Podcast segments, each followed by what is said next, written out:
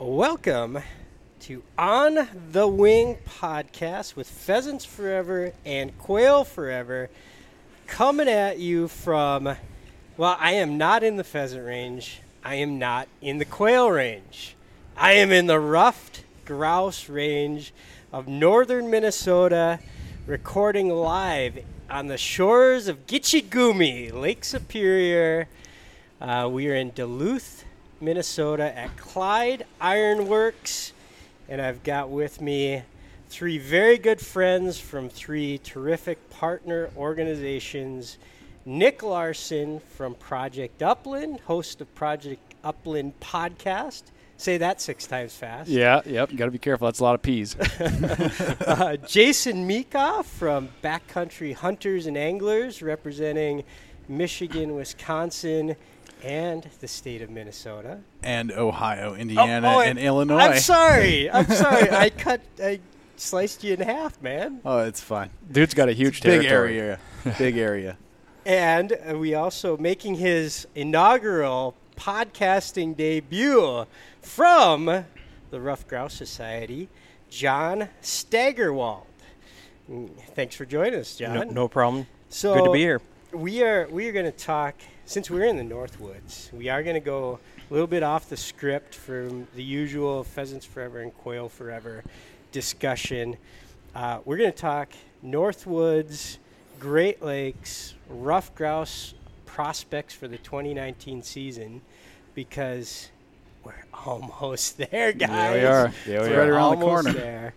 And uh, the seasons start up on September 14th in Wisconsin, September 14th in Minnesota, and September 15th. 15th. Always the 15th. Every single year. Deer season's the 15th of Yep. November.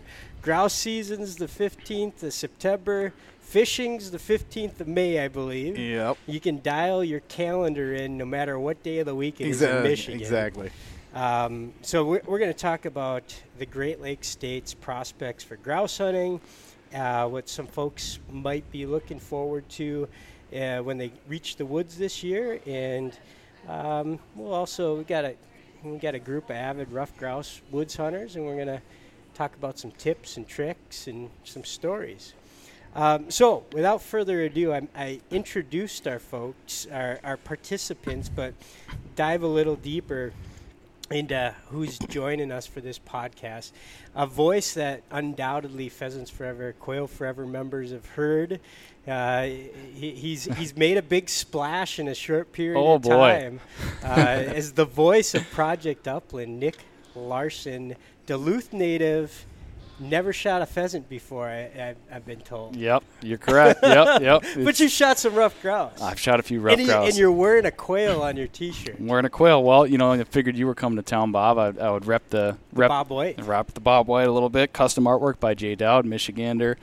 Gotta like that. Yeah, no, this is uh, this is exciting. I'm I'm happy to obviously join you on uh, on the Wing podcast, and I think I told you this when when I interviewed you on the Project Upland podcast. Listening to you and the Captain Billy Hildebrand on the local Twin Cities radio station, Fan Outdoors. I mean, you guys were one of my early inspirations in like wow like these guys are doing an outdoor radio show like how cool would it be to just have and, and i was into podcasts at the time it was kind of early for podcasting but like man what if what if i did an upland hunting podcast you know so that was kind of got my wheels turning a little bit and i always always enjoyed that so it's uh, it's fun to join you on your podcast I, if people do know me it's probably from the Project Upland podcast. I I, I host that. Um, I do a lot of work with Project Upland and Northwoods Collective, which is our, our marketing agency, and uh, we do a lot of fun stuff. And we're, we're actually really excited to be here in Duluth tonight with a bunch of cool partner organizations. You you listed off many of them, and we're doing a little pint night basically because the excitement that we can hear in your voice and my voice, Bob. We're all excited for the season. We wanted to bring a bunch of upland hunters together and have a good time and kind of kick the season off and get things started. So Yeah, if we had more microphones, we'd have a couple more partners because Minnesota Sharp-tailed Grouse Yep. Society is up here. Yep. Um, Bailey, right? Bailey's Yep, gonna be Bailey. Peterson will be here tonight. Yep. Um, it's, a, it's a wonderful event. It does make me feel a little bit old as you talk about listening to me uh, on Fan Outdoors. Kind of like I'm not that old yet. Come on, buddy. But it is super flattering. What, what's the um, It, it's uh, Fan Outdoors is in the um, Duluth area and like 92 Uh, point. 92.1. 92.1. Yeah, 92.1. Yep. so, Yep. Yeah, and that hasn't always been the case. So I, I, I grew up in in Duluth, as you mentioned, and then right after I graduated college, I moved to Minneapolis to work, get a job out of college, and I was working downtown Minneapolis, and I I don't know I honestly don't know why I started listening to KFan, but I was I'm I am a sports fan, so that's probably what drew me in, and then I would listen to KFan a lot, like all day at work, and somewhere some way I figured out that there was an outdoor show, so I started listening to that, you know. But I've been I've been listening to a long time, and and between when I started listening and now, we have KFan in Duluth, so now I can tune in on the local dial, which is good. Yeah, it's it's super fun. I, as most folks know, I don't get paid to do K-Fan. I do that purely because I'm great buddies with Billy Hildebrand, Yeah. and it's an awesome platform for us to talk about the uplands, habitat, conservation, public lands, and um, when Pheasant Fest comes to town, it's a great way to promote that. And yeah, Yeah. I've just made so many great connections and friendships through that that program. And if folks want to listen to Fan Outdoors, you can find it on kfan.com all across the country, obviously. But um, there's Fan Radio Network includes all of Minnesota, northern Iowa, western Wisconsin, the Dakotas. Gets Dakotas, yeah. Yeah, you can pick it up in Aberdeen and Bismarck, and, and it is a great, uh, great radio show. The captain's been on. I think he's the longest running outdoors radio show in the Midwest. He's been on Yeah. 28 years. And it's a credit to Chad Abbott, the program director, who's the kind of the, the brains behind that station Yep. in figuring out how to get the Vikings radio network and the Wild and the Gophers, and then keeping, you know, a hunting and fishing show Right.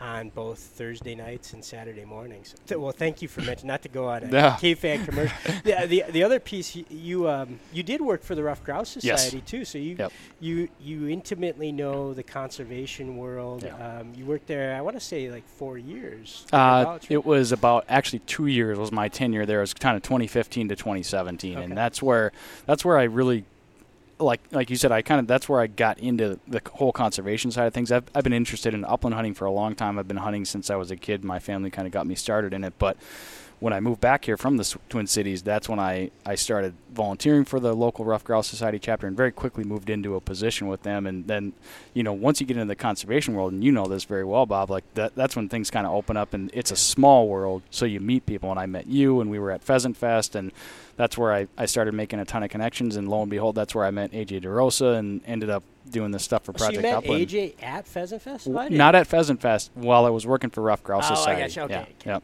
Gotcha. Yep, and met him, and now you know here I am working for Northwoods Collective and hosting the Project Upland podcast. So it's you know Right. dipping my toe in that world kind of has led to a lot of cool things. Well, and, and as you know, you will be representing Minnesota in our rough grouse hunting Yes, yeah, I could do. I'll do that. representing um, the state next door in in Wisconsin is uh, is John Staggerwell from the Ruffed Grouse Society. Tell us a little bit about your background, John. Well, so I've been uh, I've been working for the Ruffed Grouse Society now for about a year, and actually my, my territory is is mainly Wisconsin, but I do cover Minnesota, Iowa, and Illinois as well. Okay. Not very many rough grouse in Illinois, and very few in, in Iowa, but huntable population down there. But I do have a, a rather large region. Um, my story is actually almost the complete opposite of Nick's. so I, I grew up in conservation. I, I'm a third generation forester. I went to school. I have a bachelor's degree in forest management, a master's degree in ecology. So I've worked very heavily in, in conservation work. It, it it wasn't until I started working for the Ruffed Grouse Society that I sort of backtracked, Hmm. and now I have to sort of relearn the hunting aspect of, of conservation. Mhm. I, I grew up in on a, on a tree farm, grew up hunting rough grouse, but I took about a 10 year hiatus from actually upland hunting. So Um, we would to call you reactivated. Reactivate. That's I go. like that term. That's a good term. Um, so I, you know, my my story is like a lot of young people um, leaving home, going to college, focusing on your career. That upland hunting that I did when I was younger, that fishing, all th- those type of outdoor recreation activities took a back burner to my conservation work that I was I wanted to pursue for my career. So, actually, the one thing I enjoy most about the Ruffed Grouse Society is that I, I get the opportunity to dabble back in that and, and Mhm. relearn some of those skills and, and tricks and trades of that. Um, enjoy it, enjoy it very well. Great. And you've been on relatively short time, right? Uh, been with the Ruffed Grouse Society for about a year, but Okay. I've, I've been working in conservation uh, for about 15 years. Right. Since I was in, in high school. And um, uh, where'd you grow up again? Uh, Northern Wisconsin, Tomahawk. Okay. There's no grouse there either. Uh, not, not one. Not, not a single one. Um, passed right on through there. Yeah. well, and speaking of a place that there's no grouse, you don't need to head to the UP at all. Nope. My home state, representing my home state of uh, Michigan, Jason Mika from the Backcountry Hunters and Anglers, also in town tonight for the, the Pint Night. Welcome to Minnesota, Jason. Thank you. Love coming out out here. Uh, Duluth's an awesome town. Um, yeah, so I'm the uh, Great Lakes chapter coordinator for Backcountry Hunters and Anglers. I cover everything from Ohio to Minnesota if it touches the Great Lakes, one of the Great Lakes. So that's about what I cover. Um, super excited about this event. Nick and I had been talking off and on for quite a while about Yeah. getting a pint night up here finally, and. Uh, finally made it happen. Super excited to have a bunch of different organizations here. I like it's one of my favorite things to do is get uh, a bunch of different orgs together, get their members in front of other organizations. You know, I don't know hardly anybody that's only a member of one. Right. So the more you get people in front, and the more uh, we can start, you know, compiling all our uh, power together and start making stuff happen. So- Yeah, th- I think y- you're right on. Like there is a perception that we're always competing against you. Even like Project Upland and Pheasants Forever. we're, Sure. You know, a, a completely different type of organization, and Yep. there's a perception that there's competition there. And on some level, you know, we might be competing for sponsor dollars to promote this video or that Sure. video. But generally speaking, we all have the exact same cause, Yep. or maybe not the exact same, but very parallel causes Yeah, exactly. and uh, we, we collaborate uh, awful lot. On Yeah, whether It's exactly. on the ground Huge amount. projects or promotion. Yeah, Yeah. promotions, R3 stuff, you know, throughout multiple different states. We do stuff with PF. You know, I a couple months ago had a pint night in uh, Michigan with RGS. Yeah. You know, and your counterpart Heather out Yep. in Michigan. So And everybody around the table has had booths at Pheasant Fest. Yeah, exactly. Yep. Project Upland, exactly. RGS, BHA were very. And I went to the rendezvous Yeah, exactly. last year and hung out with all my friends at BHA.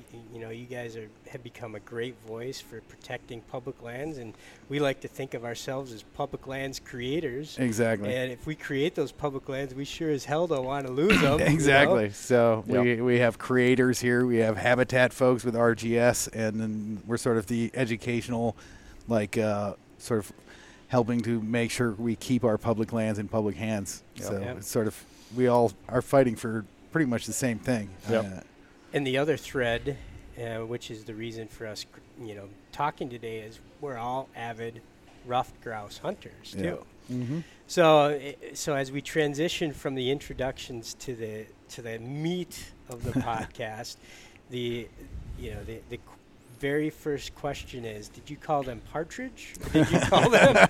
did you call them grouse as you were growing up? Because my grandpa called them pats. Yeah. I grew up in the northern lower. They were pats. Yeah, you're gonna go pat hunting. yeah, exactly. Gonna go chase some so, partridge. That was my question because you grew up in the in Lower Michigan. Yep. So and, and in the UP there were partridge, Yep. right? Definitely partridge. So it, it, looking at the Minnesota and Wisconsin Yep. guys, was that unique to Michigan, or did you call them partridge as well? I definitely grew up in what I, I would call it partridge country. I mean, I, that term that term was basically a, you know it's a synonym for rough grouse Mhm. in this in this part of the world, and so I heard that term a lot. I actually never I never really bought into that term as much. I never called them partridge, even though I was.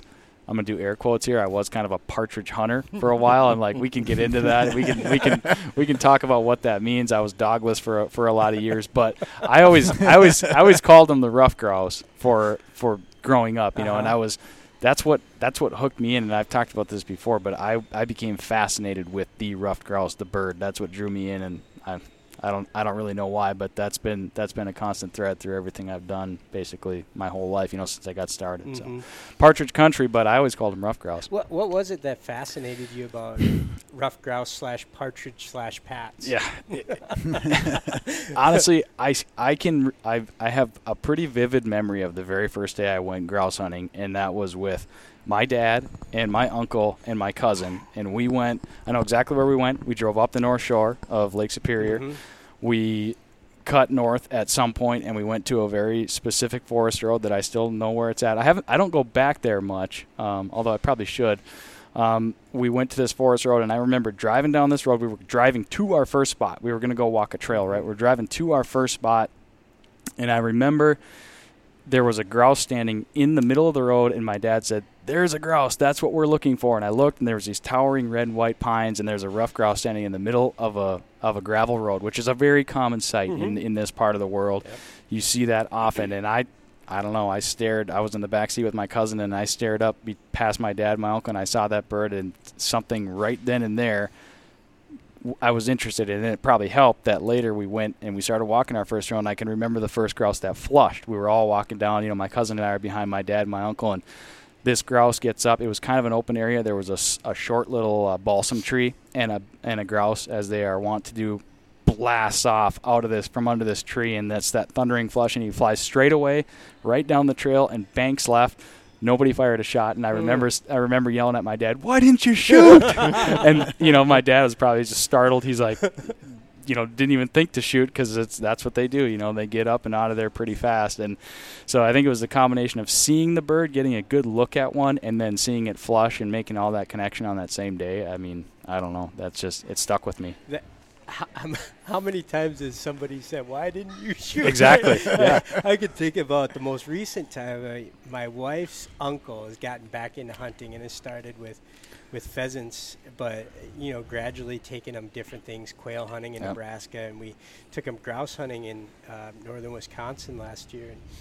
And um, we had a flush, and you know, bird goes by, and you know, he, he barely even rose, raised his gun, Yep. and didn't shoot. Like, uh, what are you waiting for? And he's like, well, I wasn't open. And I looked at him. Uh, that's as open as it's gonna get. Right. Start firing away, buddy. Yeah, Exactly. yeah. uh, not all right, open. uh, to the Wisconsin guy, So partridge or grouse? so growing up in the um, the thick brush of the north woods of Wisconsin, being that my closest neighbor was about a mile away through through the woods, I've heard him called anything and everything. Um, probably the more common term I heard growing up, referring to rough grouse, was ruffled grouse. Ooh. So a nice, a little bit of a grouse. I thought that was a joke. there, there was a parody that RGS put out maybe five years ago about the so. ruffled grouse. Yeah, yeah, yeah. Matt Soberg get, deserves credit for that. Yeah. one, It's 'cause a little I- little bit of a local colloquialism maybe for Yeah. northern Wisconsin, but uh, um, I, yeah, I heard him called heard him called partridge, heard him called ruffled grouse, rough grouse. Um, it, it, you know, whatever you want to call it, a good time. That, that's that's the way I. I I think I saw that on the bathroom stall. And exactly. yeah. yeah, there's a new slogan for RGS. there, there we go. For a good time. Yeah, d- definitely, definitely. RuffedGrouseSociety.org. and and I think what, what got me what got me hooked uh, was was just uh, again me me growing up in, in, in northern Wisconsin, um, growing up in, in aspen stands, hearing the rough grouse drumming in the springtime and even throughout the year, just hearing that, that drum, being curious about well what is this? What is this bird that I'm hearing? Mhm. Um, and of course, walking through the woods, being startled as a as a young kid by this grouse just taking off with a burst of energy, and becoming curious about about Yeah. this bird and, and its ecology and what I'm I'm doing, um, working on the land to actually influence this bird. Yeah. It, it got me got me kind of hooked at, at a young age.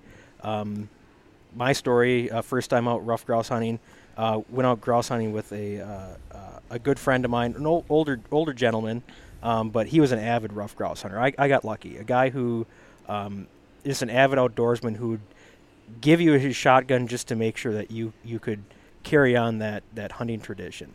Um, went out with his his yellow lab, showed me the, the tricks in the trade. Um, his his little uh, ideas or ways of looking for the proper habitat. Because that again, when it comes down to rough grouse, it's all about the habitat, Mhm. looking for that proper forest structure to go into. Um, but having that that mentor for me was invaluable. Um, and again, having that later on in life, again, invaluable to get me back into rough grouse hunting. Yeah, yeah. uh, So I have similar connections with rough grouse. Growing up in the UP, I loved, you know, as a high school kid, I lived in a place out of town. I'd get home from school, and I was still at a place where I could grab the shotgun, Ithaca pump, and walk out the back door. And it was thousands of acres. And I honestly don't know if it was public land or private land. And it w- wasn't my land, but I, I just kept hunting Yep. right? And you know, I was whatever, 15 years old, and it, it, even in those days, so it was the early 90s, late 80s, early 90s. You know, nobody. If I'm walking across somebody's property grouse hunting, no big deal. Yeah. Nobody even knew, anyways. Yeah, but, right. But Yeah. it was, but it, that's that was my childhood, walking through a forest of fruity pebbles, right? I- In mid October, Mm. early October, and it's just every color in that bowl of fruity Yep. pebbles.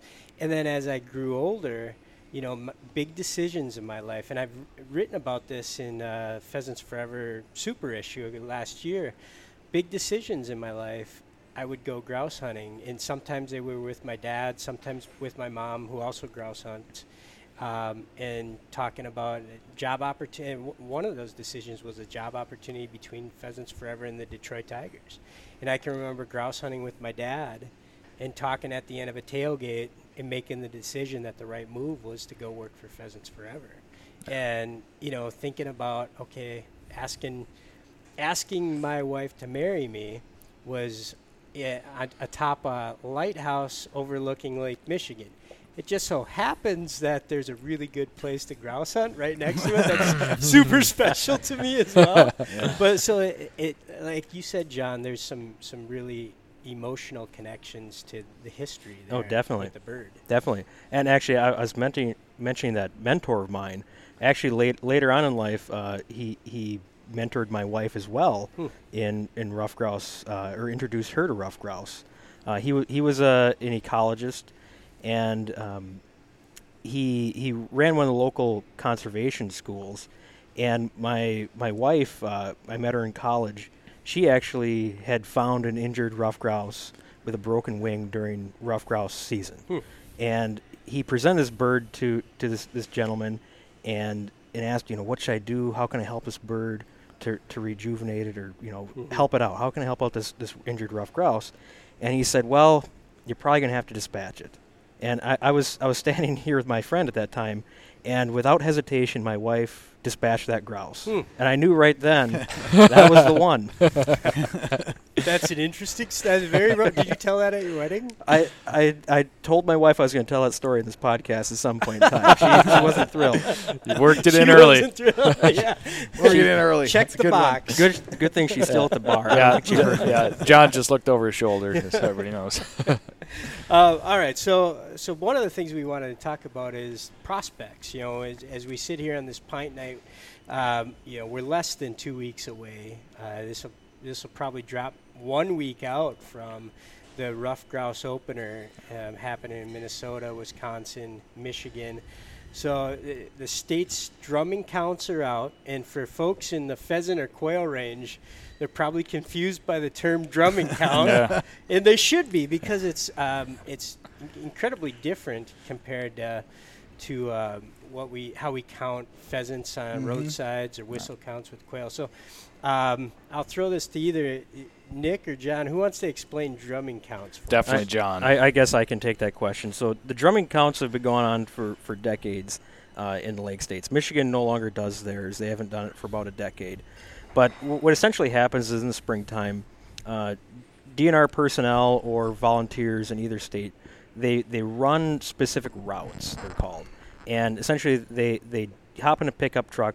They drive um, these predetermined routes, and they're same usually the same routes year after year after year and they drive these routes and they make certain stops along that, that drive and they stop and they listen and what they're listening for is the drum of the grouse in the springtime of course their, their territorial display their mating display that, that dr- iconic drum that everybody's Mhm. familiar with with rough and this grouse is males only. males only I always I always tell everybody it sounds like somebody starting a John Deere it in the Yep. does of woods. it Yep. does yes, it does. and, and so uh, these professionals and volunteers are looking for these drumming counts and uh, it's important to note that they do the same routes every single year I, I get asked this question a lot uh, it's a main main point of confusion for a lot of people, even avid ruffed grouse hunters, about why do they keep running the same routes every single year.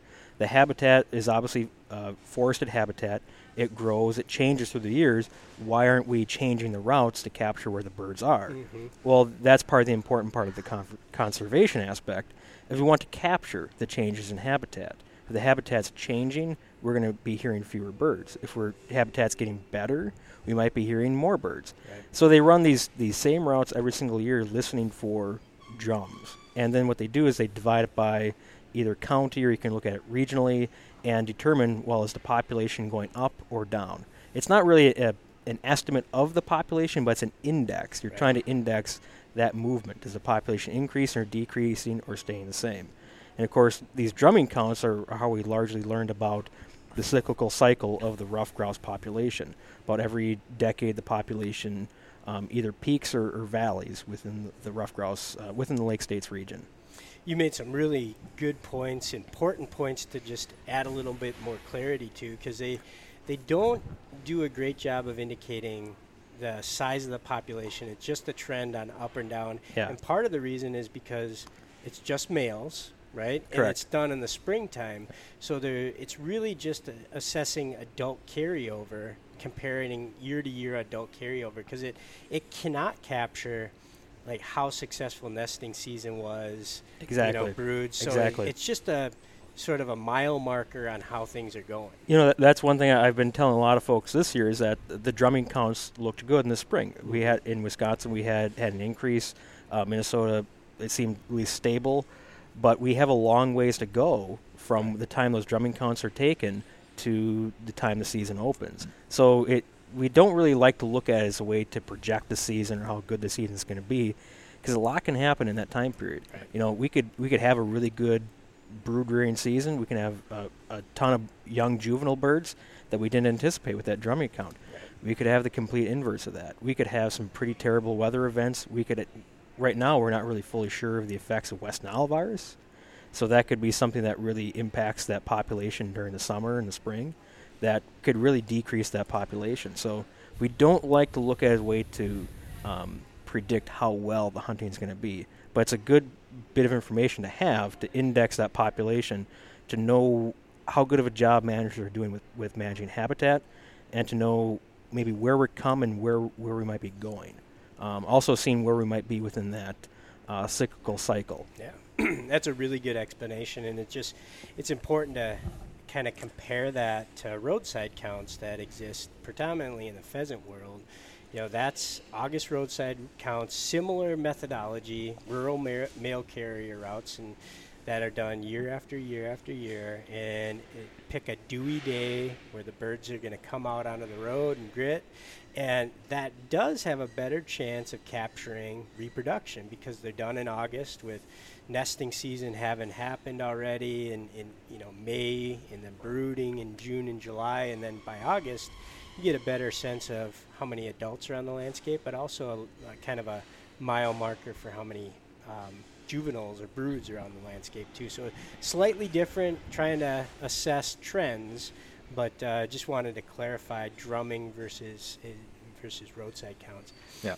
as we go to forecasting, I'm sure you know you, you talked to Nick.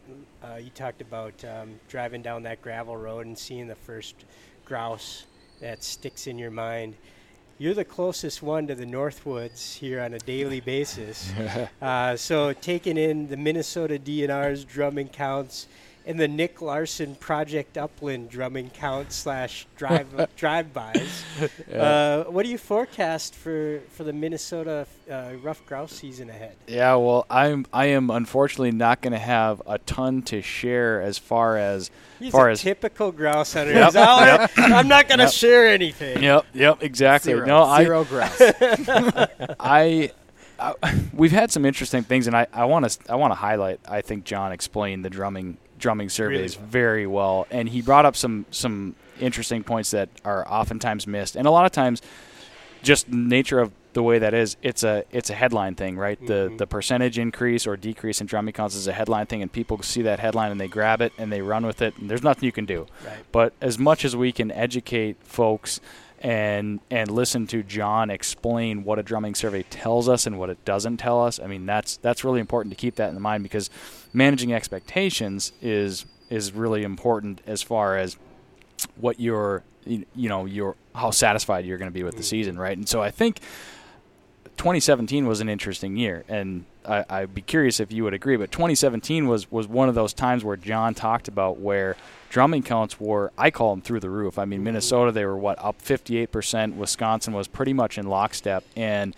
in 2017 is a lot of folks went out hunting and that was I felt like a lot of people said they had a really bad year and my numbers were down my numbers did not cuz I keep I do keep track of my flush counts and I've over the years I've developed a pretty good system to try to kind of maintain as much consistency sure. as I can uh, I do hunt different areas and I've hunted with different people and different dogs so there's there's a lot of variables in there but 2017 I did not see my flush counts increase from 2016. They actually went down, which is would be surprising if you have if you had looked at that 58% increase mm-hmm. in drumming counts and said, "Hey, I'm going to have a 60% better season," right? So that's that's just not the way that it works.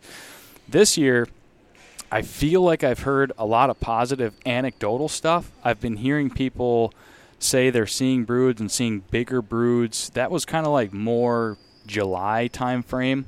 I haven't heard so much in the last couple of weeks and personally I have been every chance I get to go and run the dog, I have been focusing on sharp-tailed grouse, which is a grouse that not many people think about in this area, but there mm-hmm. are places where you can get a bird dog on sharp-tailed grouse, and that's what I've been doing because I've got a western prairie trip coming up, so it's a nice way to kind of train the dog, and also it's a lot more enjoyable to go run that kind of cover than to beat the brush this time of year. get bit by mosquitoes yep. in the woods. Yep, and, and you know what? It again for me, it all comes down to I'm going to hunt ruffed grouse and woodcock in the Northwoods as much as humanly possible, as much as I possibly can. So it only does me so much good to try to predict and forecast the season. I'm hopeful. I'm, I'm a very optimistic person. I'm always, and and even the last couple years where we felt like the birds haven't quite been where maybe we wanted them to be, still get out and find them. I mean, I'm I'm I'm flushing birds. It's not I, I don't know that I had any hunts last year where I didn't flush a grouse. I mean, you're always you gotta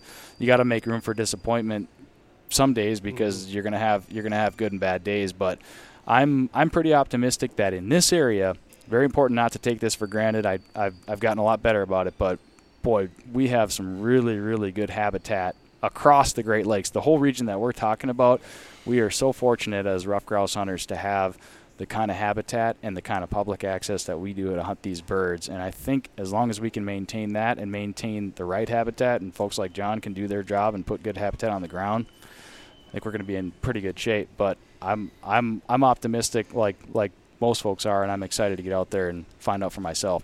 Yeah, you, talked about a couple th- strings that I want to pull on. One of them being that, and, and this is probably a good question for Jason because you guys deal with more than just bird hunters. Yeah. But my perception is that us bird hunters, grouse hunters, pheasant hunters, quail hunters, we really fixate on these forecasts and numbers more than most hunters. Like for the hardest of the hardcore, you know, they're going no matter what. Especially yeah. if you own a dog, like I don't I don't you know, a forecast sort of tells me which direction I'm going to go, mm-hmm. but I'm going no matter what. But there are some folks that, oh, geez, the numbers are down 20%. Yeah. I'm going to do something else. You're right. Yep. Yeah, I would say that's definitely, I, I think that you could definitely say that's the case. You know, you look at like deer hunters, it's almost always anecdotal what their buddy says they've been seeing or what right. they saw last year. They're, they're not paying attention to somebody said there's this many deer in the woods in January, you know, it's not really a thing. Whereas you get to like, you know, especially with grouse, you, grouse, you know, it's how what was drumming counts right. this year, mm-hmm. especially out here in Minnesota, Wisconsin. We don't do them in Michigan anymore. Do you know why we don't do them in Michigan? Money. But so that's partly true. There's yeah. another reason. There's another there? reason, and it's wild. Do yeah. you know it? I'm pretty sure I do. But you explain it because well, explain it. so uh, my understanding, and this is I'm from Michigan, so yeah. I'm sorry about this, but uh, Freedom of Information Act. Yes. Yes. Right. Yep. So pe- there are people in Michigan. Oh yeah. Demand that have demanded the exact routes FOIA, yeah. of the drumming counts where they're the highest so they can go and target the exact Yeah. birds that were counted. Yep.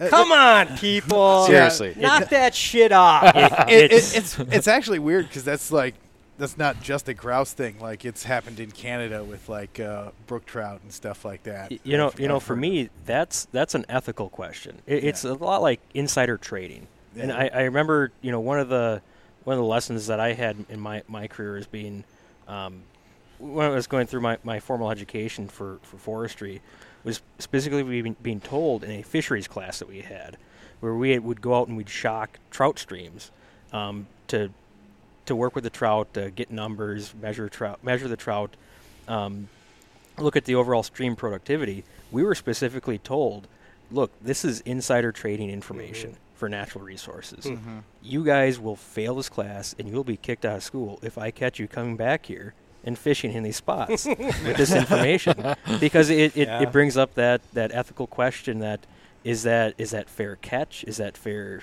fair game Yep. to, to, to do that and, and quite Yeah, frankly exactly. I, I don't believe so Yeah. and what, what's the fun in it anyways you know half the fun is watching the dog work it's busting the brush it's going out there and just having a good time uh, I, I know a lot of people are focused on birds and numbers but to me that, that's you're losing on half the fun Yeah, you're, you're missing out on the adventure of finding your own place, right? That's Yeah. sort of like why, you know, I like filling the freezer as much as the next guy, but especially when it's with like grouse and stuff like that, it's not. It, it's pretty darn hard to fill a freezer with grouse, right? Yep. You're out there for fun, right? You haven't hunted with Jared Wiklund. there you go, Jared. Oh man, I remember a couple of hunts with Jared back from our high school days. He's a he's a meat hunter. Well, that that's something that I didn't bring up is that you did go to high school, Nick, with a bunch of Pheasants Forever guys. In Two the, of your guys, yeah, yeah, uh, Jared and, and Brian. and Essling, But yep. then you also knew um, Andrew from. Well, I met too. I met Andrew in college because he he met I'm pretty sure it was Brian Essling. Those guys Oh, met okay. each other, and so you know our path our paths crossed, and we've kind of all become friends now. But yeah, it's it's just a, just a, a Small really small world. world. Yeah, but one one last thing on the on the Freedom of Information Act and people demanding that stuff. I mean, I think it's gotten better now with information, but like somebody that's trying to get those drumming surveys and stuff, like you would be much, you, your time would be better spent on the MI Hunt app, you know, Yeah, the, the exactly, Michigan Hunt, like where they're actually telling you where the cover is. And Wisconsin has some really good resources. They have a they have a game bird layer that'll tell you where aspen is and tag alder and stuff. I mean, again, Yeah. we're talking to the wrong people, the people that are trying to get that information. But for anybody listening, you'd be much better served using some of the mapping resources that are coming along. Obviously, yeah, exactly. days. Even li- like he said, the my my hunt app Yep. in Michigan, it tells you exactly what you look at that. It, it'll tell you exactly what like stage stuff is in, Yep. what cover is there. Yep. You know, is it aspen, whatever it is. You know, so it's pretty like it's definitely a good way to do it. You know, and it's they might be hit a little harder than a lot of places, but gems areas in Michigan, really big grouse Yep. management areas. So. Now, I, I before we move on, I, I would like to, to maybe plug the article that uh, Ted Dick and myself did Yep. uh, with with you, Nick, on uh, the drumming counts. A Yep. blog post uh, that people could could learn more about kind of the purpose behind drumming counts if they're Where's it interested at? in. Um, it's on the Ruffed Grouse Society website. It's a, Okay. a blog post that we did. RuffedGrouseSociety.org. Yep. Correct. Yep, RuffedGrouseSociety.org. Go to the blog, scroll down that feed. Uh, you can click on read, and you'll find it. It's um, basically it was it was the way that we framed that conversation. What will a drumming survey tell us, and what does it not Mhm. tell us? Right, and it was a lot of that stuff that John talked about. So if people are interested and want a little more info, they can go and read that. And there's some quotes Well, in there. and Ted's the perfect person to be part of that because he was the biologist that fielded all the Yep. calls, right? Yep. About the drumming counts being up. What'd you say, 58%? 58% in 2017. Yep. And then everybody goes in the fall, out in the fall, and they're like, where are all the birds? Yep. And then everybody called Ted, including all the media. Yep. And Ted's like, Yep. it's just drumming count. It doesn't, right? Yep, It doesn't yep. take into account nesting cover or, Yep. or nesting success. And Yeah. yeah, he had a tough year. The poor guy was darn near crucified. Yeah, and and I will. Uh, I Ted's a, Ted's a friend of mine. He's he unfortunately can't be here tonight, but he is he is a hilarious guy. He's got a really good sense of humor, so I think he kind of took it in stride. But he pointed out something very interesting in the article, and this is something that he said, and it's a result of what happened in 2017. But there used to be, I think the way that he put it, John, and, I encourage you to correct me if I'm wrong here, but there used to be a very high correlation with the drumming survey numbers and what they would see in the fall. But that correlation has broken up over the last decade or so Yeah. more, and so that's that's what has a lot of people scratching their heads and looking at other things because there could be new variables or other other factors at play because that correlation seems to have loosened up. And that's where the West Nile hypothesis comes into play. Correct. Not not just West Nile virus. You know, there there are a lot of other hypotheses. It, it could be related to climate change. Some of the the bigger weather events that we've seen in Mm. the Lake States region the past few Yep. years that hit right during that brood rearing time, that, that critical time when the birds were were were just hatching. Um, you know, on on the um, climate change issue, it could be something that works in synchronicity with with West Nile virus. If you know, the Lake States region is predicted to get wetter, not you know Yeah. not necessarily warmer, but wetter. So and that could help- woodcock. Well, More- it, it can yeah. help bolster mosquito populations. Mm. So those mosquitoes that are breeding Yeah. West Nile virus, it could become a greater and greater issue. And also, any ruffed grouse hunter knows, at least in the lake states, that winter ecology is vitally important for ruffed grouse. Mhm. We've Yeah. seen some major changes to snowpack in the past few years. Mm-hmm. Um, you know, ruffed grouse they really like that about 11 inches of nice fluffy snow to snow roost in. They they have. So explain that mm, just to circle back on that because we're talking to generally an audience of pheasant and quail hunters, and, oh okay and they hear Yeah. snowpack, ooh, bad. Yeah. right? That's Yep. terrible. yeah. Uh, deep snow is bad for for for our favorite. Well, what it does is it keeps those pheasants down south. is what it Yeah, well, the prairie does that too, right? But snowpack from a ruffed grouse perspective, It's snow important. depth is is very important. it's important if, if you think about you know what color a ruffed grouse is. It doesn't really camouflage very well in, into snow, um, but they they like about le- like I said about 11 inches of nice fluffy snow where they'll actually dive into and create a, a burrow. And inside that burrow, they're they're hidden or concealed from from predators, avian predators, mammalian predators, um, but also they have um, they can better thermal regulate their body. So they're not using as much energy during during the day as they would be exposed to the elements.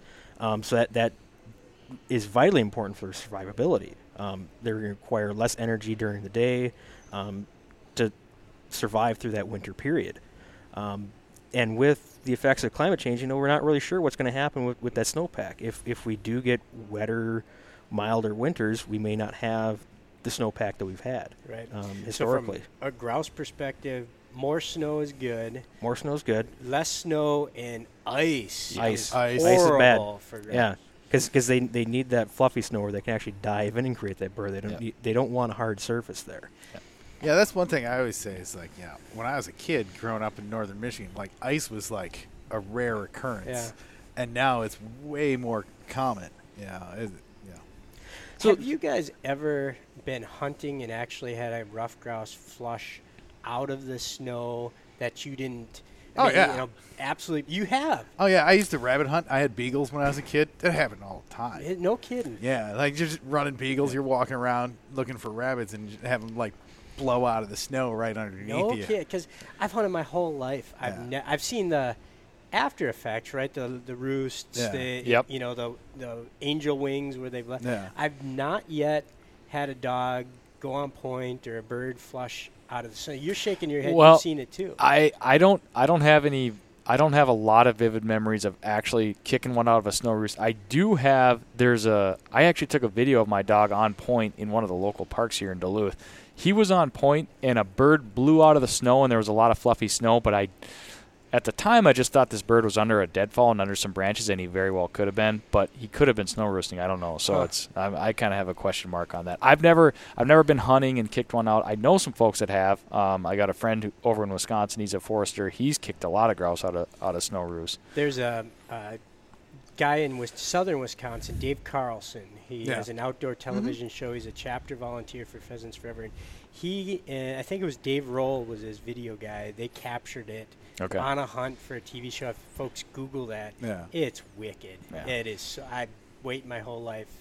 Maybe this year. Yeah. Maybe this Yeah. winter. I, I, I've never had it happen right in front of me, but I've had it happen uh, several several yards out in front of me. But Huh. uh, never never the point where where I was had the bejesus scared out of me. um, I was moving to to Wisconsin, John. Uh, you know, you live in, I believe, Spooner now. You grew up in the Tomahawk area. Yeah. Uh, so you see a lot of country, and also with your job, traveling around the state of Wisconsin. I, I definitely do. Yeah, give us, uh, you know, and, and again, we've we've talked about what drumming counts are or aren't, but in Wisconsin, the drumming surveys showed a whopping 41% increase year on year this spring.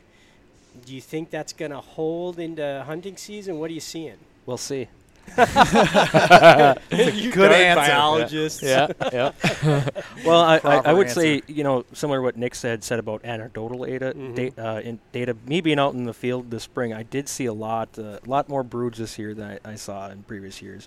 I, I think it's the best I can say is I think it's promising. Yeah. I, I, I think I think we're we're in for a better season than perhaps we had the past two years, but we still ha- we still have a few weeks to go to really find out for sure. Right. Uh, and then uh, we'll s- we'll find out if I'm uh, inundated with phone calls or not. What forest did you say you were opening up your season? I, I will. I will actually. It actually will be in, in Lincoln County. Okay. I, I will be there their opening season, but uh, Nice. you know, So going home. I, I am. I'm going home. I'm going to be uh, um, working with some producers uh, for a PBS show. Uh, op- unfortunately, opening weekend, but uh, it's going to be on ruffed ruffed grouse habitat. So Nice. I'll, I'll be Cool. in my, my home territory um, for that TV show. Uh, again, so m- the majority of our audience are probably um, on the prairie, right, or even in the south. Maybe have never seen ruffed grouse habitat. Describe it for us. Well, it's actually this is even a misconception itself amongst a lot of ruffed grouse hunters. A lot of ruffed grouse hunters think young forest because Mhm. that's where you're hunting during that during that dispersal period where the the, the broods are finally breaking up and you're, you're shooting a lot of seeing a lot of young birds dispersing. But ruffed grouse actually require pretty diverse forest habitat. Um, mainly, you know, in the lake states, it's mostly mostly aspen, but they're really looking for um, a diversity in age classes. They need young forest, but they need old forest as well. They're looking for that for a food source in the wintertime. They'll actually go up into mature aspens and feed off of um, buds in the wintertime. Uh, during the nesting period, they'll actually need mature forest for nesting. So th- they actually have this, this requirement for pretty diverse forest habitat. But typically speaking, you know, Ruffed Grouse Society, one thing we've always drummed home about is the importance of young forest habitat because we are um, throughout much of the eastern United States losing our young forest habitat, which is vitally important for cover for, for ruffed grouse and a lot of other game and non-game species. So I, I want to say it's it's diverse forest habitat with an emphasis on young forest habitat. Yeah, it's that forest mosaic. Is Yeah, you guys exactly. always talk about. Exactly. Mika, um, describe. You don't have to tell us the spot. Don't put a pin dot on the map, but describe what your favorite ruffed grouse spot looks like. Like a whole bunch of the rest of the northern lower peninsula. yeah. Um, mix of stuff, a lot of low. It's thick. Yeah, like you were discussing earlier. Yeah, folks not getting a shot and being like, "Oh, it's not open." Uh, I'm waiting for it. well, of course it's not. That's Yeah. where they live. It's not open. Um, but yeah, it's this is a lot of aspen mixed in with just cedars, stuff like that. It's you know classic northern Michigan uh, landscape, relatively flat. You know we don't have quite as much hills where I grew up as they do out here. Um, but you know it's and I'm I'm thinking the about country I'm used to. Yeah, a- and I, I think of visually, you know, I drive up to my favorite spot, and it's it's on a dirt road with Yeah. the fruity color, fruity pebble color maples as you're getting there. Yeah. But then it the forest changes. Yeah, right. it's, it's yellow, And- and you get more lot- yellow. a lot of yellow, which is the aspen. yeah. Yep. Get some oaks, Birch. so some ru- Or brown- birch. birch, Birch, right? exactly, Yeah. birch. And Yeah. in my favorite spot, there's this little, uh, you know, from a pheasant and quail perspective, they think food plots, right? Or is there corn? Is there Yeah. egg? And I do have a one of my favorite ruffed grouse spots. In, in orienting towards food is important for grouse too. And you mentioned buds, but you can also early in the season think about berries or crab apples. Yeah. Dogwood. And Y- do- and- yeah, dogwood. Yeah, dogwood. And my favorite spot we call the berry patch, and it's just like in the middle of this forest, like randomly, there's like an apple orchard and berries Yeah. surrounding Yeah. it, and you walk through. It's like ten to fifteen year old aspens with some interspersed birch, and some conifers, right? Because they they gravitate towards those Yeah. conifers Yep. for winter cover, right? And Wh- then where is the spot at? yeah, and, and you gotta make. I'm starting to salivate oh here. gosh, you gotta make. It's it's so epic. Like every single time, you gotta make sure your dogs go don't get too far out. Yeah. And as you approach that berry patch, like. Okay, here we go. You know, and they're always there, and it's Yeah. just so Yeah. unbelievable. Yeah. And, Yeah. and th- that that again is where, where that diverse forest habitat happens. But you know, to to um, maybe somebody who's not familiar with ruffed grouse hunting, or maybe just trying to get into it, if you find yourself a young forested stand where you have difficulty swinging your shotgun Mhm. around, that's just about right. Mhm. Yeah. It, it's Yeah. that that's really what we're talking about um, during that, that grouse hunting. I period. always uh, t- liken it to if you can find silver dollar sized, that that's the diameter, right? Silver dollar size aspen with some birch, some Yeah. Christmas trees, Yep. Yep. in mixed in between. Yep. If you can find a little soggy ground, you're going to add wood woodcock to the mix. yeah, mix. exactly. And then if you can find food, Mhm. and w- whether that's dogwoods, Yep. crab apples, berry, then then you're you Yeah. got the straight ticket. You're golden. The other thing I like to, I love to be a component of my grouse covers is going to be water, whether it's a stream, a creek, or a beaver swamp. Beaver swamp's one of my good ones, and one of the thing that water does is number one, something something that I key in on, and, and really, it's it's the whole science behind timber cuts and aspen. When you take out mature forest, you open the canopy, you let sunlight hit the forest floor. When the sunlight hits the forest floor, that's what draws up the young aspen. It's what it's also what draws up a lot of those food food sources that we're talking about is sunlight hitting the floor. So when you have a water source, whether it's a river or a beaver swamp, sunlight is getting in there and the entire rim of that beaver swamp or creek is going to be all edge cover. And as grouse hunters we oftentimes talk about edge cover and we could get into that. But that's that's just what that's what's happening there. It's sunlight meeting the woods meeting the forest floor creating edge cover and grouse it's magnetic. Mhm. it pulls grouse in. So i love a cover that you know i would love uh, a beaver swamp a low beaver swamp with a little bit of slope that comes out of there. If there was a timber cut right on the slope coming out of the beaver swamp and young aspen there, and then surrounding that, you've got maybe some mature aspen mixed in there with red. I love, I like seeing red and white pines mainly just for aesthetic. I Mm. just love a towering red pine or a white pine. Yeah. You got that stuff in there, and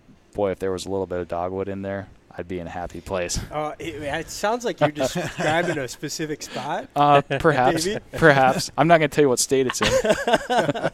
Uh, here's another theory I have about grouse habitat, and this is just coming from a non-biologist, John. So Okay. correct me. It seems to me when snow hits the ground, like, it becomes increasingly difficult to find any birds. But the one place that I find them, like find those Christmas tree size Yeah. conifers, Yeah. and it seems like they like to have their feet on open ground underneath those conifers, and invariably, it's a great way for them to escape out the other side. You hear them, but Yeah. you never see them. Well- once the snow hits the ground. Well, the, the reason being is that that conifer is acting as thermal cover. Mhm. It basically, it's, it's acting like a blanket, keeping some, some heat in or retaining some heat in until the grouse can get that, that proper snow depth for snow roosting. right. Um, so that, that's what they're specifically seeking out there, as well as cover. It's definitely cover as well. But I, I, I always like to find those, those young aspen stands that have that, that young conifer component in as well. And like Nick said, some some of those mature trees, just the aesthetics of it, near body water. I mean, but my my grouse hunting place, my my mecca that actually I'm going to on private lands opening season In Lincoln County. in Lincoln County. it, it's it's several different age classes of aspen that, that I've been managing for um, probably the past 15 years, breaking up the age classes. Has that body water nearby? Has that conifer component that I, I left behind in the timber harvest? So Mm. it that that's what I'm looking for as well. yeah. But yeah. but see, see, one thing I, I want to point out though is getting back to that insider trading. You know, this is that part where half the fun of ruffed grouse hunting is just scouting out these locations, Yep. finding Mhm. these you know that beaver dam or that creek or Mhm. these different covers. Why why cheat? Yeah. Yeah, exactly. Go out, go out there and explore. If if your cover, if you are an avid grouse hunter and your cover has been working for you the past few years, go and find some new stuff. Explore. That that's half the fun. Yeah, using these public lands. Yeah, and exactly. I was just gonna say that. Like we're, you know, in Michigan, Wisconsin, northern Wisconsin, Minnesota, we're pretty darn blessed as far as like what would be considered a more eastern area Yeah. when Sure. it comes to public lands. You know, there is, a, you know, Michigan has eight million acres of public lands. I think Minnesota might Minnesota, be 10. Minnesota is like 14. Yeah, yeah. Uh, Wisconsin is up there too. It's like there's a ton of places to explore, man. Yeah. And like every one of those, you know, you're in northern Minnesota, northern Michigan, northern Wisconsin. There's grouse all over. Like There are. those places you've like always gone to are great, right? I love going to the same place occasionally over and over, right? But I'm a, I'm one of those people. I like to see new things, mm-hmm. right? I always like be it deer hunting or grouse hunting or rabbit hunting. I always tell people I really like seeing different trees. Like it's, Yeah. you know, I'm a big fan of seeing different spots, and Yeah. like there's so many places all over the place. Like take advantage of that. Yeah, yeah. you- When you consider national forest, Yeah. state forest, exactly. county land. Yeah, when you roll everything in, it's it's crazy. Tell me about gems.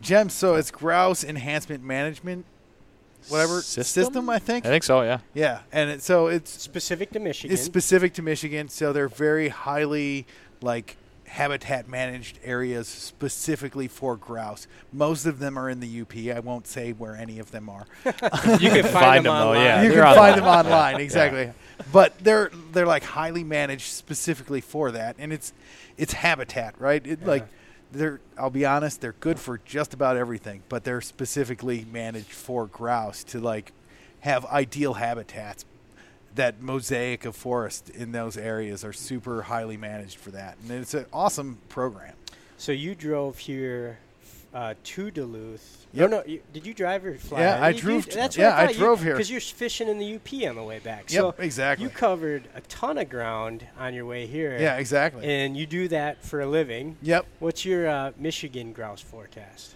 Michigan grouse, grouse forecast. Uh, let's see here. So I usually base that on uh, how good it sounded during turkey season. Yeah. Um, and uh, I've hunted everywhere from down by Detroit through the Upper Peninsula with turkeys for folks, and uh, heard a lot of drumming. Not gonna lie, and uh, you know, talking to some other folks anecdotally, it should be pretty good. I know wood woodcock, way up. Yeah. From my understanding, everybody I talk to. So. It's interesting. Um, I believe, if I have my figures right, Minnesota harvests the no- most ruffed grouse annually. Yeah. Michigan harvests the most woodcock. Wisconsin's number two for both. Yeah. Okay. Is that right? I think it's about I'm right. pr- I can hear Ted Dick saying the thing about ruffed grouse. I can hear him in my Yeah. head saying that. So yeah, I know that. No, it- we it- like uh, we like the mud bats. I, I, I love timberdoodle. Michigan Yeah. Michigan It- also bans the most woodcock We too. do. So there, there's That's a, our thing. Is that a function of being right below like Lake Superior and the lake, and it pulls Yeah, them? exactly. I think so. We're it's a really big migration spot, so we get a lot of lot of woodcock. So It- are woodcock the most single most underrated bird in the uplands? yes. I would say so. I, I wouldn't I wouldn't hesitate to say so, but I I'm, I, I, I do hesitate because I haven't hunted everything, you know, and I I don't Yeah. live everywhere. I live here, so Sure. I have an appreciation for. it. But I do think, you know what? I mean, to your point, Bob. I hear a lot of people. We've all heard this stuff. Oh, they taste like Yeah, yeah. crap. Oh, yeah. You know, they eat worms, and it's like, come on, no, Yeah. they're Uh, they are they are underappreciated. Uh, you can say that for a fact. You can have a pretty healthy debate, and we're not going to go there, but we're you know the king of the uplands, right? Right, right, right. You Can have a healthy debate: pheasant, bobwhite quail, ruffed grouse. Yeah. Um, you can also have a pretty healthy debate on most underrated or underappreciated. You Yeah. know, whether that's the woodcock or scaled quail. Yeah, You know, sage grouse, Sharp-tailed Yeah. grouse. yeah. sharpies, Yep. uh, huns. Yep. You know, it, the list goes on and on and Yeah. on. California quail, chukar. No, and You like know? yeah, with woodcock, I really you know. I like tromping around through swamps, so I'm a big fan of the woodcock. Yeah. And, and to me, they're just a fascinating bird. Their, their, Yes. their whole their whole biology is just is just very unique. Yeah. That that long bill, the large beady eyes, the ears, And they Yeah. got great the eyes. nicknames too. Yeah, Yeah, exactly. timberdoodle. Timberdoodle. Uh, we got to bring that back. as What far as was I'm you said? concerned. Mud, Mud bat, bat. Mud bats. worm burglar, Bog sucker. bog sucker. Yeah, what which- else? I kind of fall in the the Steve Smith, Michigan guy. Yeah. He he he he wrote about how he thinks they should only be called woodcock, and every other every other term is disparaging to them. Yeah. Which I'm like, I mean, timberdoodle, I kind of like. I think Yeah. fondly of that, but like I'm hesitant to use everything else, like Yeah, because exactly. because I, I I love them, I appreciate them, and you know what else is cool about them is kind of the mystery factor. Like if you don't have a dog, and unless you spend a lot of time in the woods kicking around, Mhm. it's a bird that you don't most people don't see like even the ruffed grouse especially in this area general public's going to kind of know what it is because you Sure. might hear them see them on the roads kind of thing but woodcock have that sort of that mysteriousness to them where that you don't really see them and they're they're a deep cover bird kind of thing Yeah. You mentioned dogs, so that's the next um, next direction I want to go. What is uh, the best ruffed grouse bird dog? Now we got fighting words. oh man i saw that i saw that question on the outline uh I mean, do you want me to walk the company line here? Well, yeah, and, and just for uh, you have an English setter. I have an? English setter, which yeah. is uh, by most folks' um, stereotype or perception that that would be the you know the quintessential ruffed grouse. like most commonly associated. Yeah. You know, you see Just it in like the you know, paintings and labs in, in waterfall, Sure. English setters and ruffed grouse, Yep. and, and obviously every bird dog Yeah. can can hunt ruffed grouse. Yep. But um, yeah, English setter. Why, why do you like English setters? You know, I've told the story how I wound up with one. I when I was younger, I didn't. I mentioned this earlier. I didn't have bird dogs. They, we didn't have family bird dogs. We had house house dogs and whatever. So, but but I always knew I wanted a bird dog, and I always when I pictured a bird dog when I was a kid, and basically until I got one, I pictured a German Shorthair. Hmm. I pictured a German Shorthair with a blaze orange collar. That was a bird dog, and that's what I was going to get. And you know, I kind of grew up thinking that, and always had an appreciation for German Shorthairs. And one of my really close buddies, Garrett, he's got short hairs, and those were um, his his first dog. Uh, short hair was one of the first ones that I really started hunting over uh, extensively, and for whatever reason, when the time came for me to get a dog, I I kind of opened it, things up. Like right, I wanted to cast a wider net and explore a little bit. But I very quickly read an article that was written in the Star Tribune about a breeder of English setters located in Minnesota, Sandstone, Minnesota. It happened to be Jerry Coulter. He Hmm. he runs Northwoods Bird Dogs.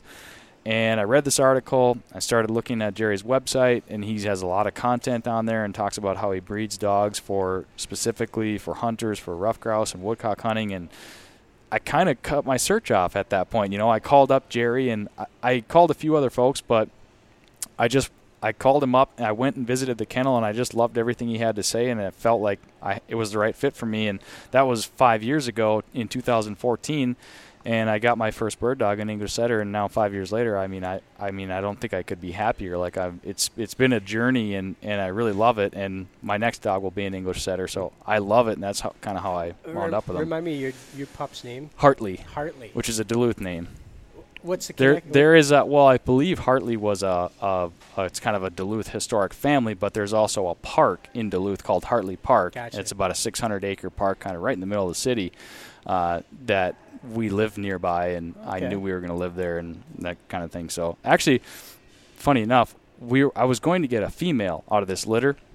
I was on the list for a female. The litter came out. There was only four pups. There was one female, and there was one person higher than me on the the list, who was actually Joe Byers, who's a board member of the Ruffed Grouse Society. And so he got the female, his dog Roxy, who was a litter mate to my pup. And so I ended up taking a male. I was going to name the female Maple. And so we had that name picked out. I even had a little tag. I, I got a, a tag with a maple leaf on it, and you know I was all gung ho for my first bird dog. And so we were getting the mail, and we kind of had to we had to switch gears and came up with the name Hartley, and I like it. So is your next pup going to be Maple? Uh, it's it's on the table. Yeah. It's on the table, but now I'm kind of thinking I kind of like the whole Duluth thing, so I'm thinking I might have to come up with a name a name that has some kind of tie or connection to Duluth. But my next dog will be a female if I have anything to say about it. For no other reason than I have a male now. I'd like to have a female and just kind of see for myself. Yeah. Yep. Yeah. Exactly. Do you have? a- I don't know if you have a dog. No, Nobody's gonna see, get I was gonna say, like, uh, I'm on my way to getting a dog. Kid's about to graduate high school. Now, I grew up uh, in northern Michigan, obviously. Um, definitely a partridge hunter. Uh, yeah, the grouse and woodcock were definitely opportunistic uh, meals, right? Yeah. I, I ran beagles when I was a kid. Okay. So had a, I have a beagle now. He's super old, but I'm definitely uh, with all the traveling through uh, the grouse and woodcock haven that is northern Michigan, Wisconsin, and Minnesota. Uh, it's definitely going to be my travel buddy here Yeah. soon. So, Do you know what breed you're gonna get? Oh, I don't know. So. I really like wire hair point and griffons. Oh, yeah. Everybody likes those. I They always say great. like I need a dog that matches my beard. so Cool. we could equally have a beard, but uh, f- so right now somebody else's. yeah. That's the best uh, bird dog. There you go. What about you, Jeff? That, well, it's kind of like owning a boat. Somebody else's is always Yeah. the best. Mhm. Um, I'm in a similar boat. I don't have uh, um, a dog currently. I'm working on it, however. Yeah. It, it looks like um, we we were trying to get a, my wife and I were trying to get a dog this summer, but we had some hiccups with it.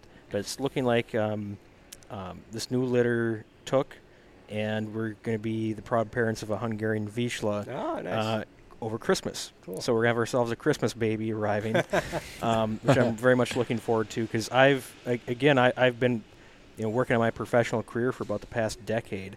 Um, put put things like hunting and angling on the back back burner. So looking to get uh, diving right back into it.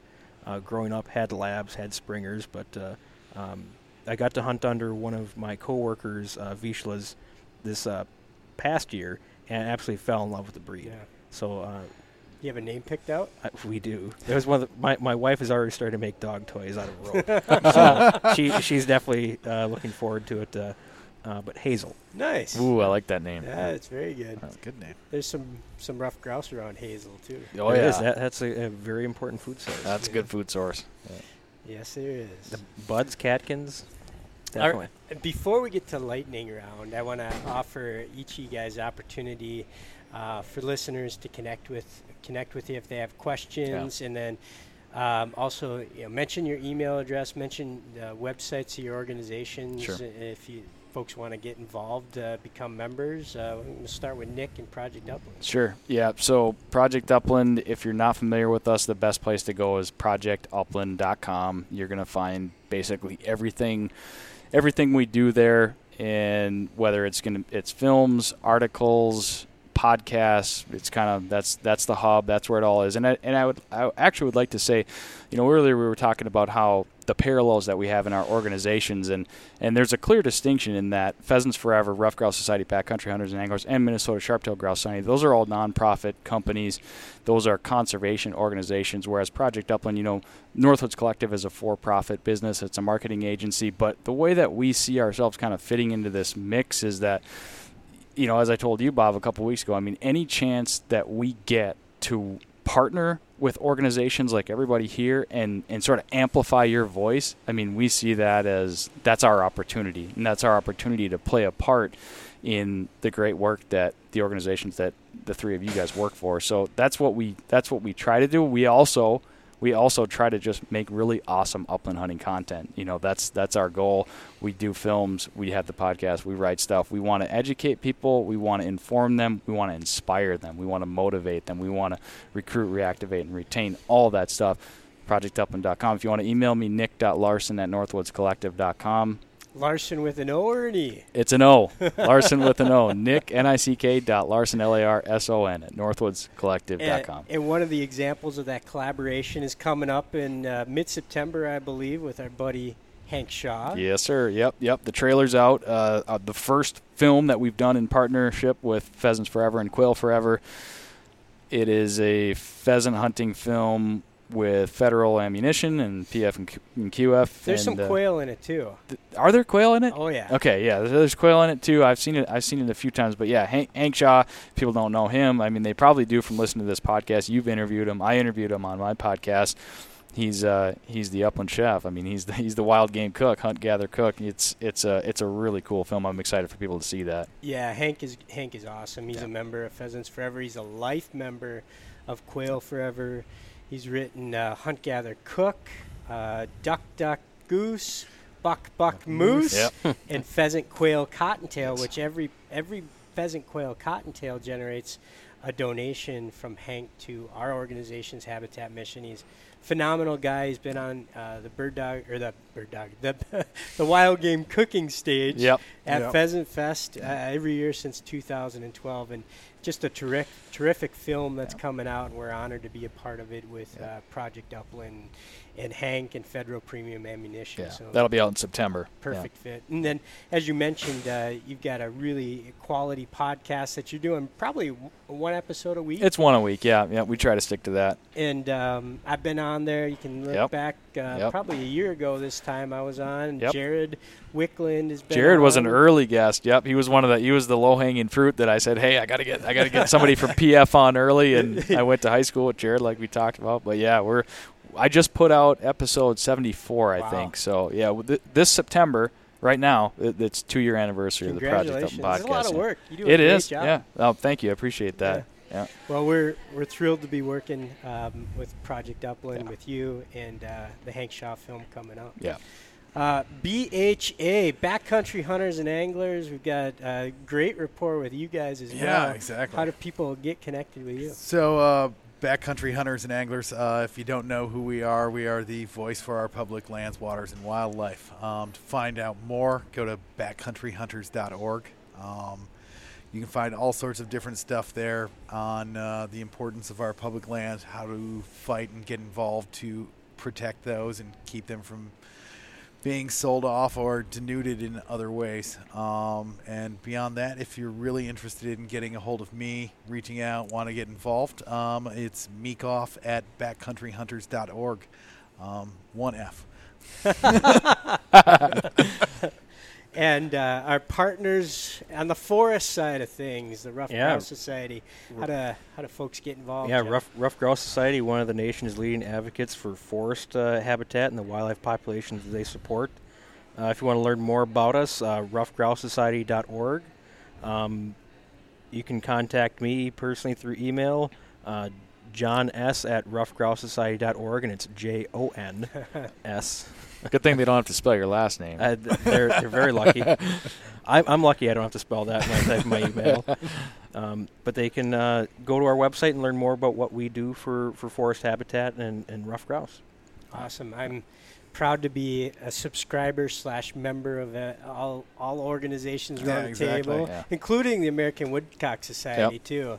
I have Yeah. a dual membership with you guys, but uh, encourage all of our listeners. Obviously, um, hopefully your your listeners and uh, members of Pheasants Forever and Quail Forever. But uh, get involved with all the groups. They they have uh, a very important niche to play in perpetuating the public lands, the wild places, and the hunting traditions that we all care so deeply about. And on top of that, just great people too. All right, moving on to the lightning round of Lightning Guys, and feel free to insert your own questions. but we're gonna we're gonna um, start with. I touched on this a little bit, but I want to know the name of your favorite spot. Now, I'm not looking for, you know, what forest or put. I'm not looking for the pin dots on the map, but you know, I mentioned my my favorite spot we call the berry patch. Yep. And anybody that's ever hunted with me and listening to this podcast knows exactly where the berry patch is, and they're smiling. Nick, what's what's your name of your spot? this is this is gonna be i mean i i've gotten really bad about this i think i actually wrote an article way back when on the northwoodser blog about naming grouse covers because it used to be a used to be a big thing and Mhm. a lot of grouse hunters talk about this they name their favorite spots and i'm sure that's not unique to grouse hunting but in recent years, my parents bought a cabin in Wisconsin in 2016, and like just my grouse hunting, I've I've really expanded. So like I have a lot of places that I've hunted one or two times, but I don't have that connection with them where Mm. I have that name yet, right? So the the names that come to mind are are some of the spots that I used to hunt when I was in high school and college, and when I would hunt kind of the same spots over and over. One of them was it's kind of stupid, but it's the loop. Hmm. And I remember the first time I went and hunted the loop is I was literally walking a trail and I walked this big loop and I think I flushed 15 or 16 grouse and no dog, you know. So like for for a dogless grouse hunter, that's a pretty good uh, pretty good loop of a walk, and I wasn't out there all day either. So I don't have any other fun names that are coming to mind though, so I'm gonna have to go with the loop. That's pretty lame, Jason. I hope you can. beats me. no, like I'm not someone to like I said, I like uh, seeing new trees, and Uh-huh. I'm not generally someone who names like a place other than maybe the road that's there, and, and using that definitely gives locations away. Yeah. So uh, yeah, uh, I'm bad. Maybe I'm an anomaly here. Yeah. I'm looking. I got No, it's a thing. I got Timberdoodle Alley. Oof. I got the horseshoe. That's a a good one. yeah. Those What are about you, great. John? I, I, I do have some nicknames for my spots. I do. Um, Eagle Point, um, n- not a very well grouse named area, but uh, uh, it, it's named Eagle Point for, for other reasons, uh, unrelated to eagles, but uh, uh, and Hemlock Haven. Hmm. So my, my two favorite spots. Hmm. That's cool. Hemlock Haven. That That's a that one that one's an old uh, that's an old family property. It's actually our, our deer camp, Hmm. but it has a lot of uh, young aspen forest for, for ruffed grouse. Cool. All right. Next question. What's your go-to grouse shotgun and load? Ooh. We'll start with Start Nick. with me. Yeah. All right. So this is also something that I haven't paid a ton of attention to in years past. I kind of would just shoot whatever, usually seven and a half shot. Mhm. I think if I'm saying if I'm if we're going lightning round and what's your grouse load, I mean, an ounce of seven and a half shot. It's pretty hard to go wrong with that. Yeah. I'll stick with that. Twelve or twenty?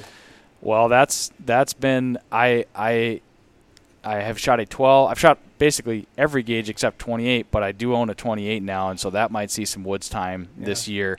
The last couple of years, I've been hunting almost exclusively with a 16 gauge, so that's where the ounce of seven and a half comes into play. And I do like the 16, but I kind of feel like if you're in that if you're in that 6, 20, 16, 12, 28 even, because you Mhm. can shoot an ounce load in there. I mean, you're in, you're in the money really. So What do you choke your shot? Uh, it de- the la- again the last couple of years I've shot a fixed choke um, 16 gauge, which is improved cylinder light modified, and that's a pretty good pretty good set of grouse chokes. I think generally speaking, the more open the better. I mean, uh, Yeah. Burton Spiller wrote about he would shoot nine shot, or he he wrote about shooting nine shot with a cylinder choke and just p- bumping that pellet count way up there and wide open choke. The ranges that you shoot in the grouse woods are typically the the conversation that a about chokes that a, a pair of grouse hunters are going to have versus a pheasant, Pheasant hunter, hunter, it's going to be a much different conversation. Yeah, for sure. Yeah. What about you, Jason? Uh, seven and a half. Um, and then I, the gun I use is because uh, it's a Winchester 1200. Mm. Um, reason I use that gun is uh, it's fixed modified, but my grandpa, I received that gift when my grandfather passed away, Mm. and it's I. I just use it because I, uh, yeah, it's, there's not a lot of other things I use that shotgun for, so it's just really nice to have that out in the woods for something. Uh, gun is a tool, Hmm. and uh, they should be used. And rather than just making uh, something in the safe, I like using it. Right so. on. Right on. What about you, John? Uh, you know, growing up in uh, northern Wisconsin, usually anything that's rolling around the back of the pickup truck bed is I uh, shooting.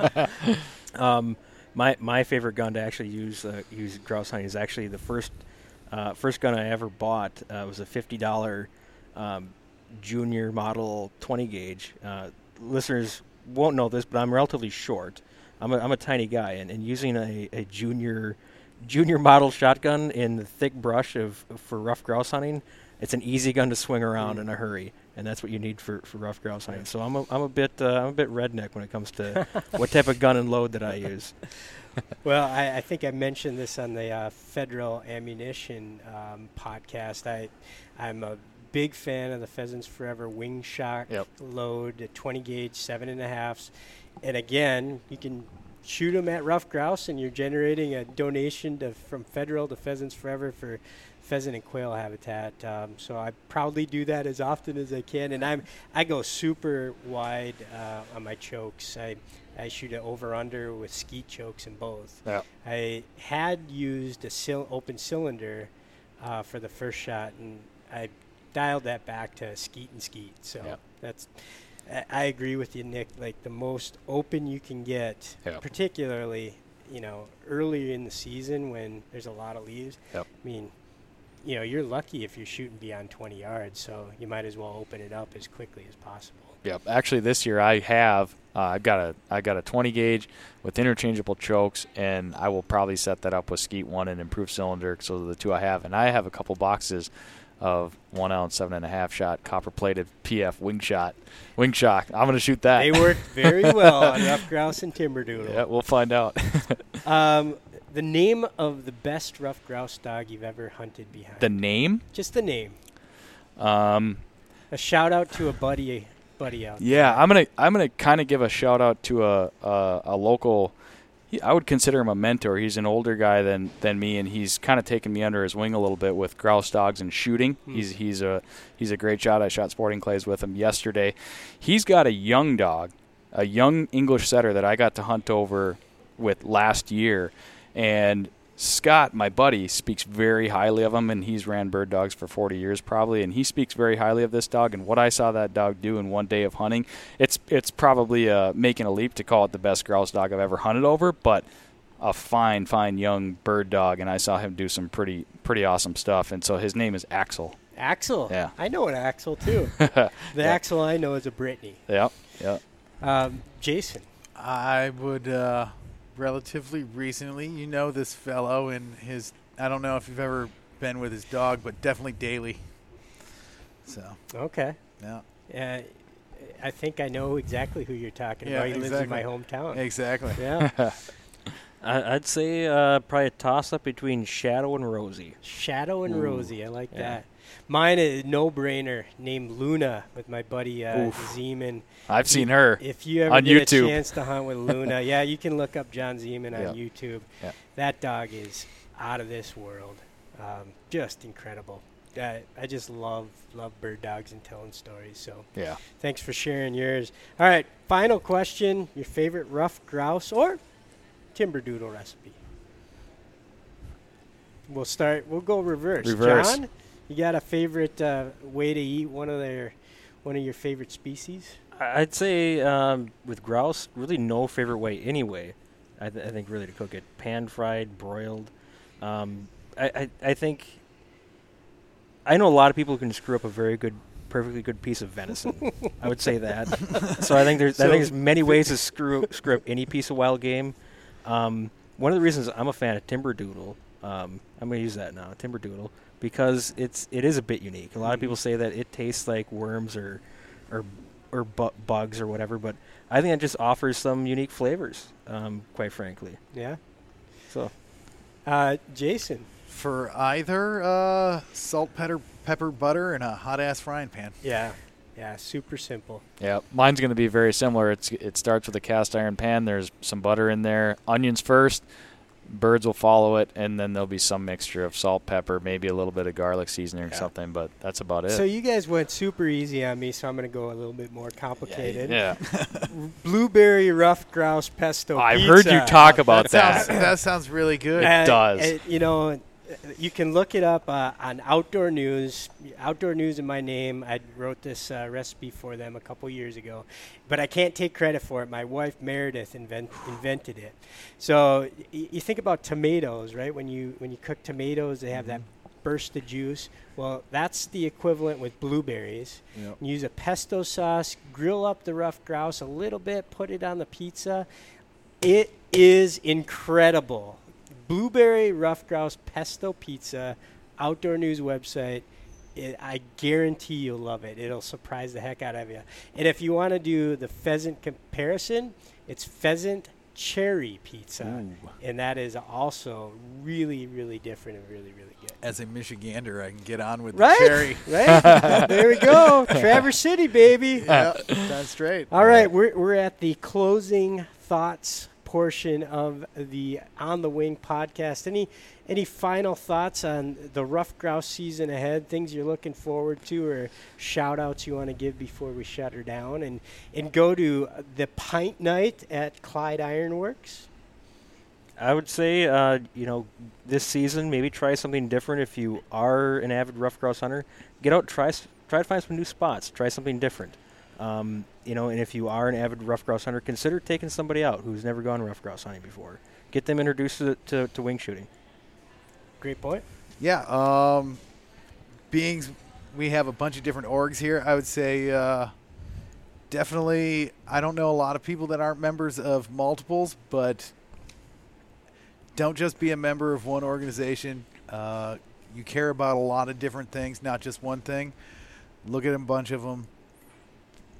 Be a member of a bunch of them, and you will uh, definitely know what's going on in a lot of different arenas around the country and around your area, and Yeah. meet really cool people. Yeah. I second that. Yep, mine mine would be kind of similar. I was going to kind of turn the tables and say from a Project Upland perspective, I mean, pay attention to the folks on this podcast, PF Quail Forever, Ruffed Grouse Society, Backcountry Hunters and Anglers. The men and women working for these organizations are doing great things, so go and support them. And uh, involving one of those partners, I'm not going to say anything more than this, but I'm just going to say that the folks in attendance tonight might get a little sneak peek of. Uh, a big project that we have coming up next year with one of those partners. So that's all I'm going to say. Stay tuned. Keep your eyes on projectupland.com. You'll see more. Very cool. Well, well, my my words of wisdom, if I can call them that, for for listeners. Um, I grew up in ruffed grouse country, but I became a better ruffed grouse hunter when I started hunting pheasants and started hunting quail and started hunting sharptails.